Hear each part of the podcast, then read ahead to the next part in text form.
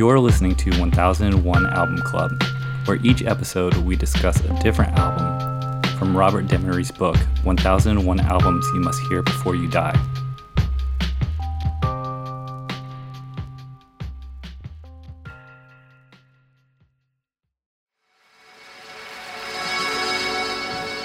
Dans le port d'Amsterdam, y a des marins qui chantent les rêves qui les hantent au large d'Amsterdam. Dans le port d'Amsterdam, il y a des marins qui dorment comme des oriflammes le long des berges mortes. Dans le port d'Amsterdam, il y a des marins qui meurent pleins de pierres et de drames premières lueurs. Mais dans le port d'Amsterdam, il y a des marins qui naissent dans la chaleur épaisse des longueurs océanes. Dans le port d'Amsterdam, il y a des marins qui mangent sur des nappes trop blanches, des poissons ruisselants. Ils vous mangent. All right, for this episode, we're going to be talking about Olympia 64 by Jacques Brel. Uh, in the room, I have Sean, Bonjour. Adam, Yeah. and Ben. Mm-hmm. Olympia 64 is Jacques Brel's second live album, also known as, I'm going to butcher this francophone, so apologize, Enregistrement Public à Olympia, 1964. Recorded at the Parisian Concert Hall on the 6th and 16th and 17th of October 1964 and released the same year on Barclay Universal Records. The producer is Jean-Marie Jurin and the genre is chanson. Uh, considered a master of the modern chanson, Jacques Brel was a Belgian singer, songwriter, actor, and director who composed and performed literate, thoughtful, and theatrical songs that generated a large devoted following during the early uh, 1960s. And by 1964, Brel was on top.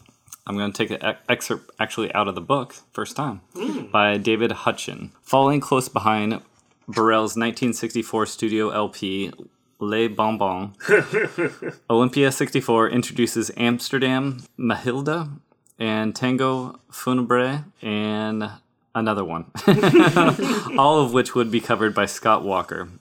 It also features uh, Les Bonbons and his uh, more traditional from his uh, previous album, but the repetition simply demonstrates the difference between Burrell in person and in the studio. At Olympia, he inhabits the songs, living the stories, throwing himself in from the outset, acting them out. There's no let up in drama, satire, or passion. He dies many, many times over the course of the 48 minutes. The rest is spent in sick beds, mobile brothels, and bars. In Les Toros, he becomes a dying bull, staring up at his tormentors, relating it to Waterloo, Verdun, and contemporaneous wars on formerly French territories. What did we think of Olympia 64? I wish I could see what you just described because, like, not Yeah. only do I I don't speak the language, I don't get the visuals. So what I have is a very compromised version of of what's actually happening here. Yeah, I think this might be the first album that we've done that the language was a, hindrance. barrier. It was a barrier.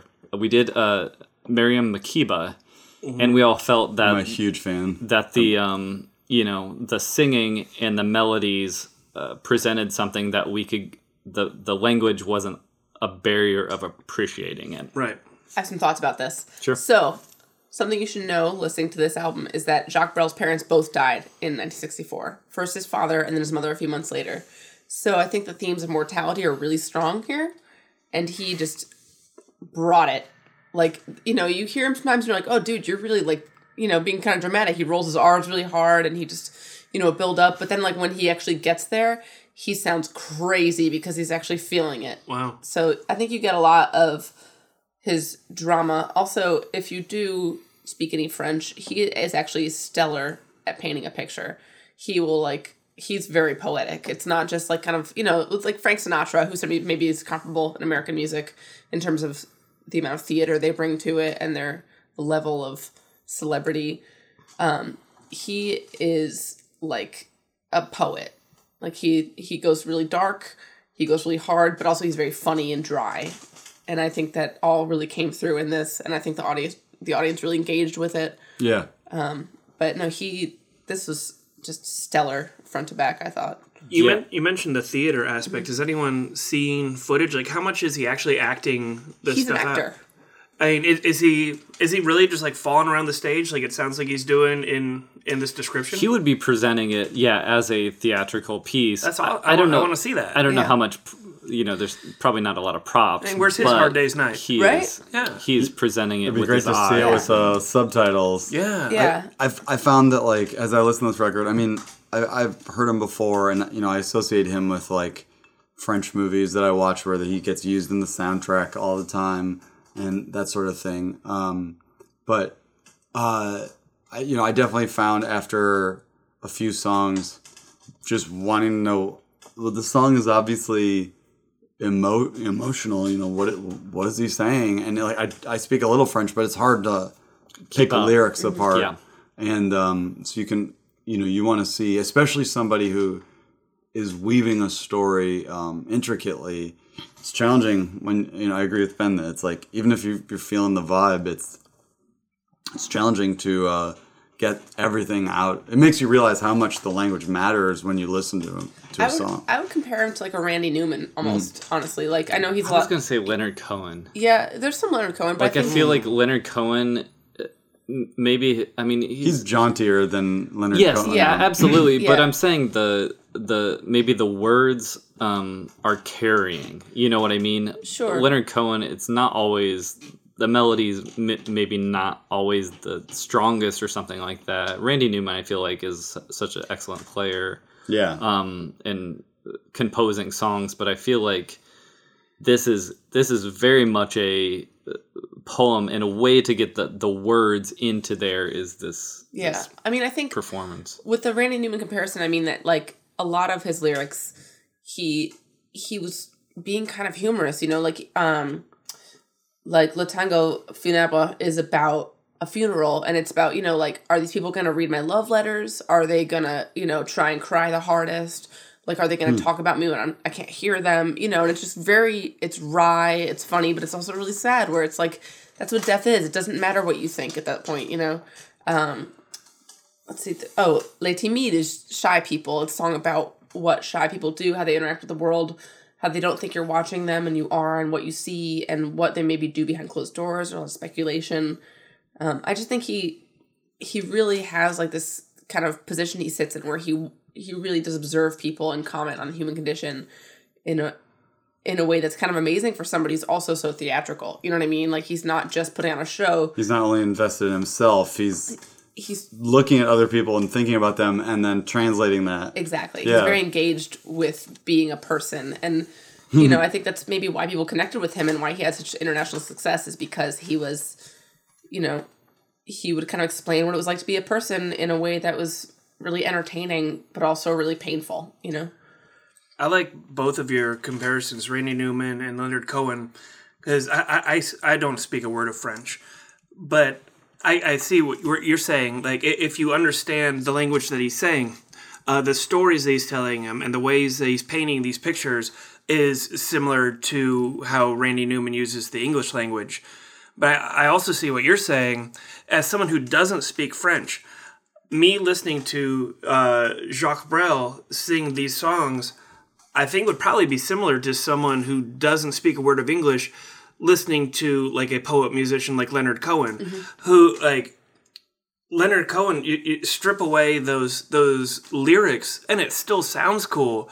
But what what you're you're getting just such a small percentage of of what he is offering, and whereas like yeah, Randy Newman's a piano player.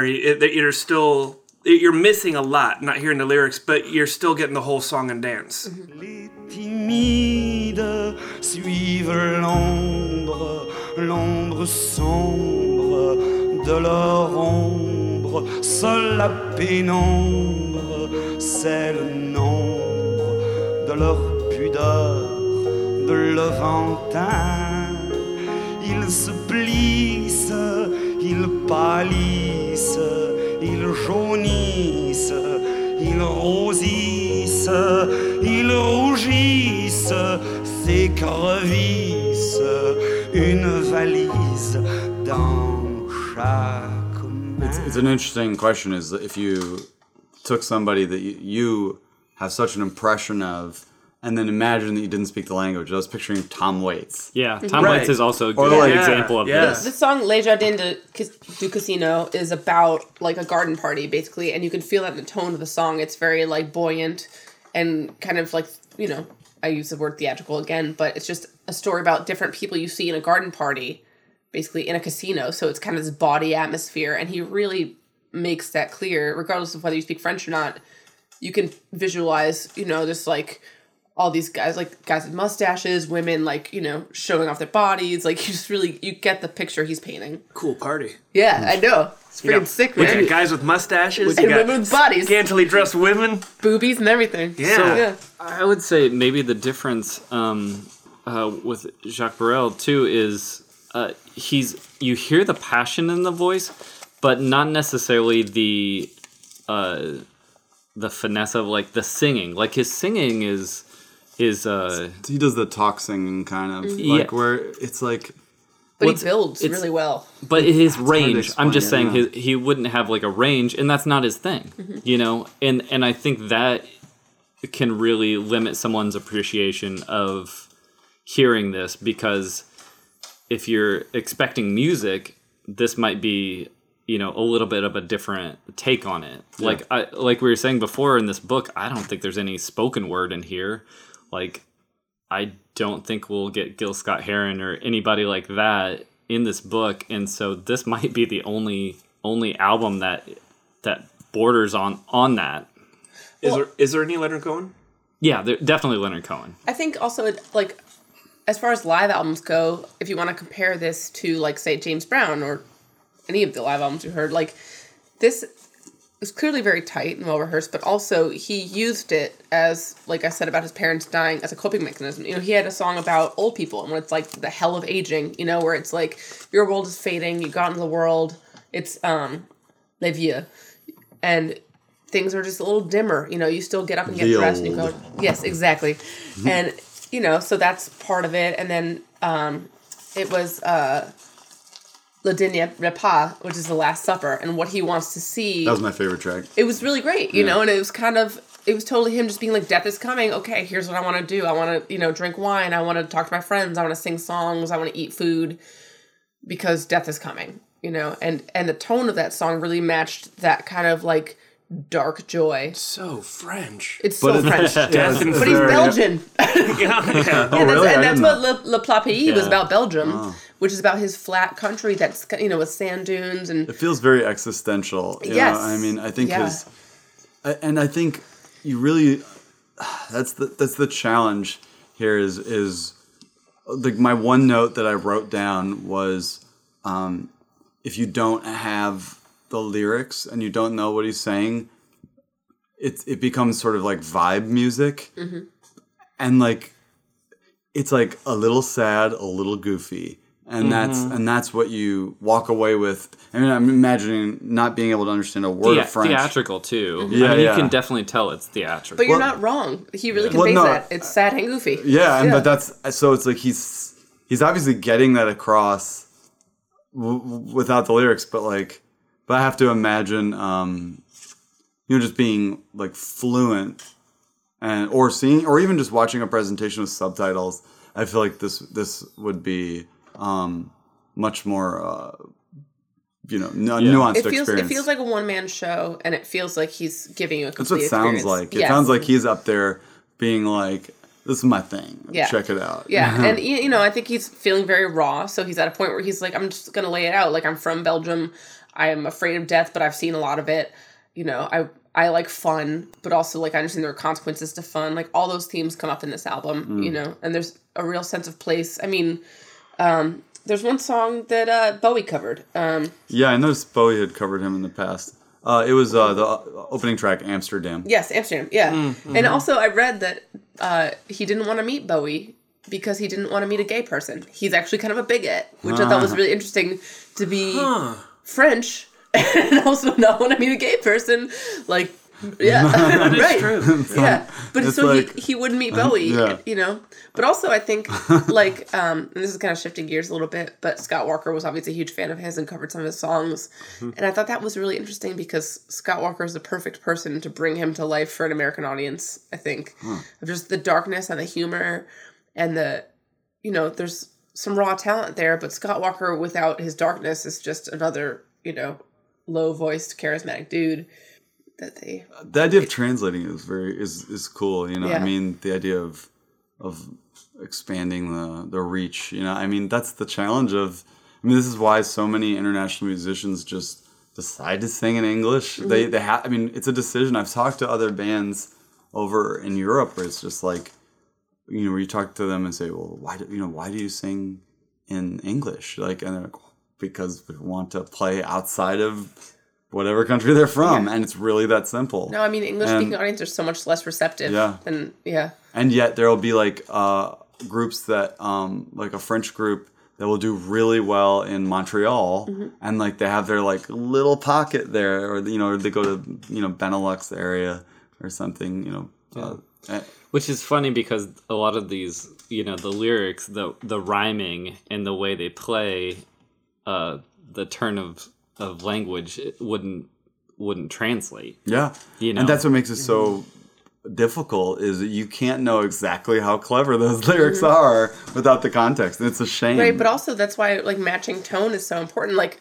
this, uh, again, Scott Walker he covered "Ne me quitte pas" is like Brel's biggest song. It's it's a hit. I love it, you know. But but when Scott Walker covered it, it was "If You Go Away," which is not doesn't translate evenly, but it, it's the same tone and the same mood. And I think Jacques Brel is really a master of creating a mood so that you you can almost it doesn't matter if you speak his language or not, you know what he's hmm. saying, you know.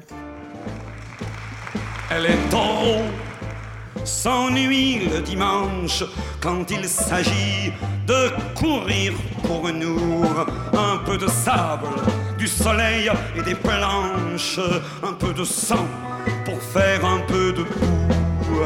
Mais c'est l'heure où les épiciers se prennent pour Don Juan. C'est l'heure où les Anglaises se prennent pour Monterland. Ah, qui nous dira à quoi ça pense un taureau qui tourne et danse et s'aperçoit soudain qu'il est tout.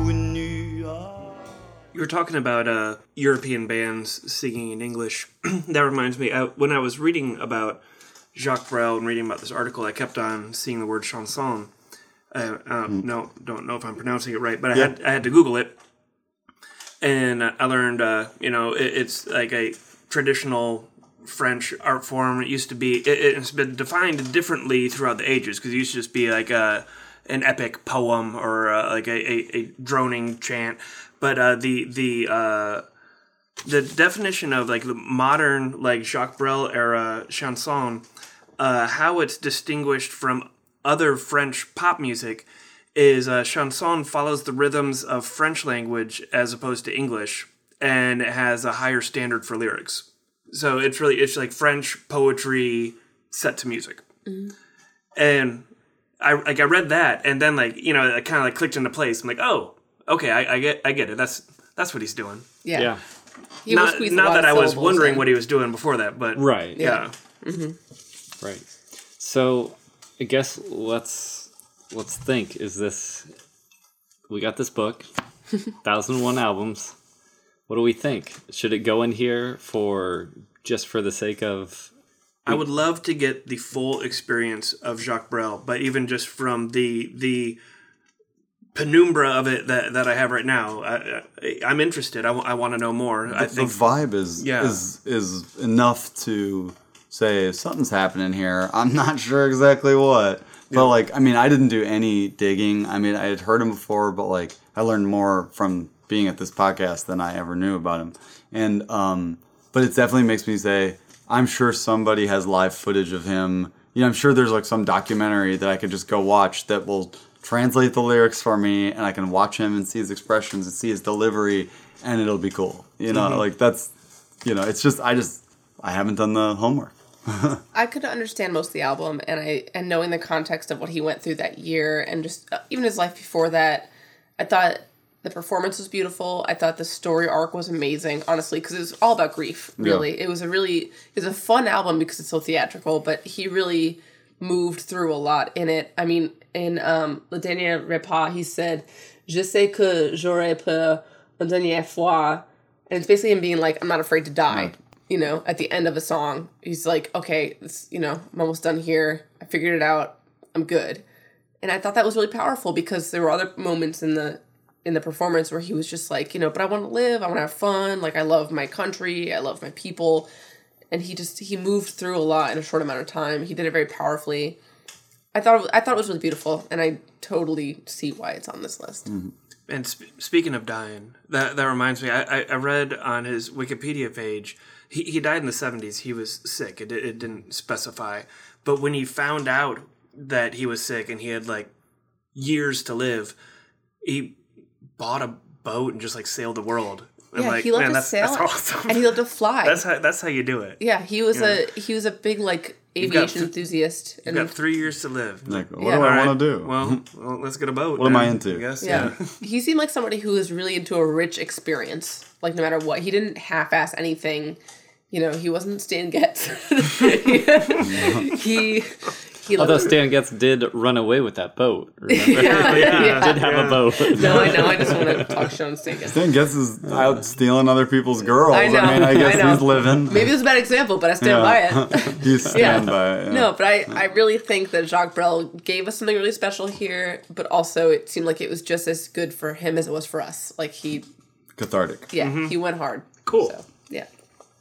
Yeah, uh, unless you hate music that you can't understand, Some or are not only interested in melody. Um, you know, that's that's the only way I could se- see it of someone not appreciating it is if they said, "Well, I just don't understand it, and I'm not into the melodies, so I." You know, it's not for me. But I mean, the foreignness is nice. It it sounds so I- I think- of the time. You know, I mean, like yeah and like i said before i think just having i mean music is so diverse this is, represents something to me especially that you know we have there's something a little bit different about this album. Yeah. and i think it should be celebrated in some fashion. And if it's this album then i'm for i'm for that for sure. Well, I'd rather hear any day of the week a super foreign thing that I can't understand what the heck they're saying that's delivered with passion and with like pureness, you know, of just like, this is what I do. Sorry if you don't understand. I mean, like, that's why I love Miriam Makeba. That's why I, I didn't feel the Stan Getz record. I probably would have just preferred, you know, like whatever the record they would have made without him, you know, or it- it's just like, I, I would rather hear something in its like natural form and that's what this is there's you know this is not sugar coated for an american audience you know Well, also you have to keep in mind that, that like he already had a large audience built up at this Yeah, point, so was this is not a breakout album. that's what i'm saying yeah, this is just him. he's just This doing is his like the thing equivalent of him playing Carnegie Hall. Yes, Yeah. exactly. Yeah. So like we're it's getting to us because it's it's already been through the, the it's already good wringer. yeah, th- and that's what i'm saying is like I, I i would rather hear that any day of the week Mm-hmm. because it's you know somebody who's just a master of what they do and you know? We were mentioning before we started uh, recording earlier, uh, like e- e- like even if you don't understand what he's saying, just for me personally, listening to it, it, it like I, I felt like I was in like a a f- cool French situation. You know, like I felt like I was like Eating bread. smoking citu- cigarettes in a cafe with like the the tiniest beer. Mm. Yeah. you know. Yeah, and you had no buttons buttoned on your shirt. No buttons. No buttons. I'm in a cafe, but it's also a train. Yes. I yeah. feel like there's like the just the skeleton of a whole fish on a plate in front of you Mm-hmm. Yes. and there's a cat meowing and you're Yeah. just waving it off Yeah. like, like- and your cigarette is like perfect, but it's not giving you cancer. It's like just yeah just so French. And it's like three quarters ash it's Yes. hanging on. Yeah, yeah, exactly. That's what, the, a- as a non-French speaker, that's what this record sounded like. Yeah. Okay. No, if, I think we described that pretty well. Yeah. Cool. Next episode, we'll be talking about Solomon Burke, rock and roll. Heck yeah. All right. Thanks, guys. Yeah. Je me vois tout au bout de ce voyage-là, d'où l'on revient de tout. Je vois déjà tout ça, et on a le brave culot d'oser me demander de ne plus boire que de l'eau, de ne plus trousser les filles, de mettre l'argent de côté, d'aimer le filet de maquereau, et crier, vive le roi, la la la la la la la. la.